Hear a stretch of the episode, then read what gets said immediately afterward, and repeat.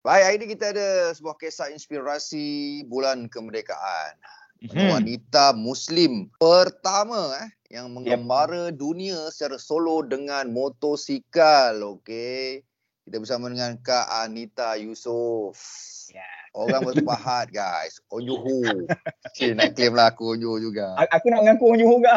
Kau sekolah Johor dulu boleh lah. Boleh. Okey Kak, kita tahu akak berjaya mengelilingi dunia tu hmm. dalam masa setahun. Dalam perjalanan akak, dalam akak punya uh, permusafiran juga kan, mesti hmm. banyak hikmah yang akak dapat. dapat, pengajaran yang akak dapat sepanjang perjalanan tu kan. Bolehkah akak share dengan kita, Kak? Yang paling besar sekali lah hikmah yang saya dapat adalah saya sangat-sangat percaya bahawa things happen for a reason. Contohnya yes, macam betul. Kalau hari tu saya ada masalah dalam perjalanan, ada sebab kenapa perjalanan saya tu ditangguhkan. Saya mungkin akan rasa macam, eh apa ni, orang nak cepat kan, uh, tapi ada je masalah cuaca ke, masalah motor rosak ke, uh, tapi sebenarnya memang ada sebab kenapa perjalanan saya tu ditangguhkan. Bukan.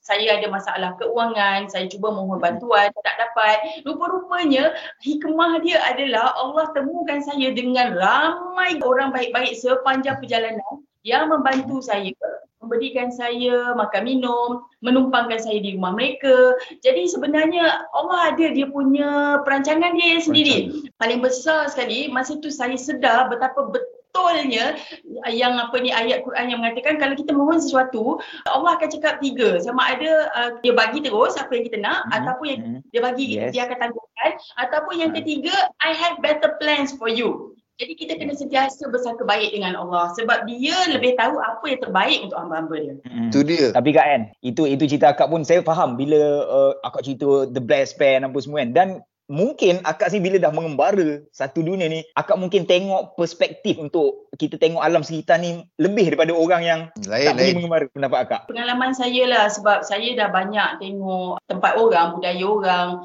kehidupan mereka. Jadi saya bukan setakat tengok secara maya ataupun tengok dekat dalam internet. Saya tengok for real, betul, nampak depan mata. So saya dah dapat buat perbandingan juga antara negara yang lebih baik daripada Malaysia, lebih maju daripada Malaysia. Contoh Contohnya macam Kanada. Kanada rakyat dia kebanyakannya memang susahlah nak cari orang miskin dekat Kanada tu. Uh, kecuali mungkin imigran. Dan saya juga dah lihat negara-negara yang lebih mundur daripada Malaysia. Negara-negara yang susah, yang rakyatnya melarat. Macam dekat Afrika tu memang boleh tengok depan, kiri, kanan, belakang. Memang kebanyakannya memang susah. Jadi yang saya boleh katakanlah perspektif saya, walaupun banyaklah tumahan Malaysia begitu, Malaysia begini, but I would say that Malaysia is still the best lah. Sebabnya Allah, kita nak cari negara yang perfect tak? Kita tak boleh jumpa negara yang perfect. Contohnya macam negara macam saya sebut tadi, Kanada. Memang dia maju, memang dia cantik, bersih sebagainya. Kerajaan bagi macam-macam untuk negara dia.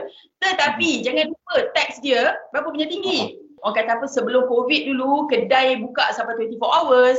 Uh, yes. Kalau dekat sesetengah negara di Amerika Latin for example, pukul enam, pukul tujuh tutup, semua dah tutup dah sebab kes uh, jenayah tinggi. So itulah yang saya katakanlah perbandingan apa yang saya dah nampak dengan mata saya. Masya Allah, suka lah saya bila dengar akak cakap Malaysia still the best country in the world. Betul, ni ni sembang dengan akak yang dah pergi satu dunia ni, bukan takat macam Mawi cakap pergi Shah Alam, pergi Sungai Buloh apa semua kan.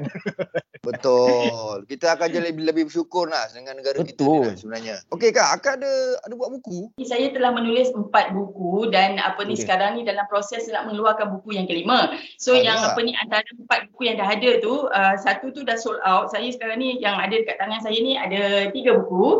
So yang ini uh, tajuknya ialah Global Dream Ride, Andai Ini Takdir Yang Ku Pilih. Memang sengaja uh. saya tajuk ni sebab memang saya yang buat keputusan untuk mengembara. Jadi ini memang takdir yang saya pilih-pilih lah. So buku, tiga-tiga buku ni ada stok lah. Jadi kalau sesiapa yang berminat nak dapatkan, boleh contact saya dekat Facebook saya, Anita Yusof, A N I T A Y U S O F, ataupun dekat Instagram saya, G D R. G D R tu maksudnya Global Dream Ride, G D R Anita Yusof. Sebab buku ni tak ada jual di kedai, saya jual okay. sendiri. So very yeah. eksklusif lah. Boleh order dekat I G akak tadi eh. G D R ah. Anita Yusof. Global yeah, yeah. Dream Ride. Ni saya nak bagi tahu eh, budak-budak motor yang selalu saya saya ramai budak-budak motor juga selalu duduk eh Nas jom pergi Ulu Yam apa. Okey, sekarang ni Saya nak bagi semangat kat anda semua untuk baca Global Dream Ride ni. Baru tak cerita takat nak Zeman nak pergi sini sana je. Kita pergi satu dunia, insya-Allah. Terima kasih banyak Kak, dan kita dekat Zain ucap tahniah kat Akak lah. Insya-Allah Kak eh. Moga cerita Akak ni akan terus memberi inspirasi lah kepada kita yes. semua yang mendengar ni. Rakyat Malaysia. Yes. Alright Kak, terima kasih banyak. Bye-bye. Jaga diri baik-baik.